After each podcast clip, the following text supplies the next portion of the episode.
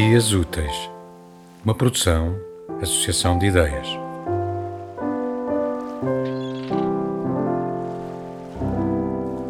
Não me interessa muito falar das convulsões políticas que abalaram Portugal nesse ano de 1926, até porque o passei quase todo em estado de torpor e choque.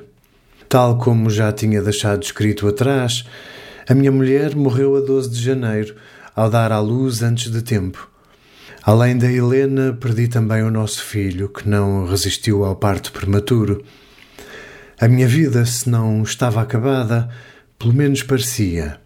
Mas falo-vos dos sucessivos golpes de Estado deste ano porque são cruciais para se perceber o estado de espírito em que as opiniões políticas do Fernando começavam a fervilhar, em lume cada vez menos brando.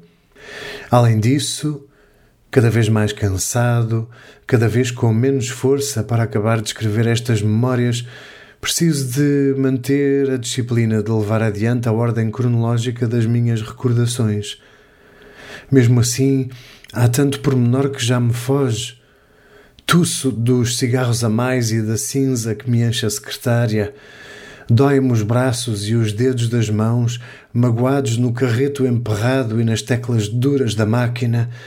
Não tenho posição nesta cadeira rija, apesar das almofadas que fui buscar. A dor nas costas não me deixa respirar como deve ser. Os olhos ardem-me, já nem sei porquê. Se foi de me ter lembrado agora mesmo da minha Helena e do meu filho por nascer, se das saudades do que nunca pude ter com eles, deste horror de saber que aqui estou, destroço e náufrago da vida, já sem nem sequer durar depois de ti e depois de todos os do nosso tempo, Fernando mas simplesmente a sobrar, tal como estes fósforos e beatas no cinzeiro. Foda-se. Nota: tenho de riscar todo este último parágrafo. Ninguém tem de ler as tuas fraquezas poucochinhas e cansar-se com os desabafos de um inútil velho de merda como tu, que deitou a vida fora e agora se lamoria a escrever sobre a vida dos outros.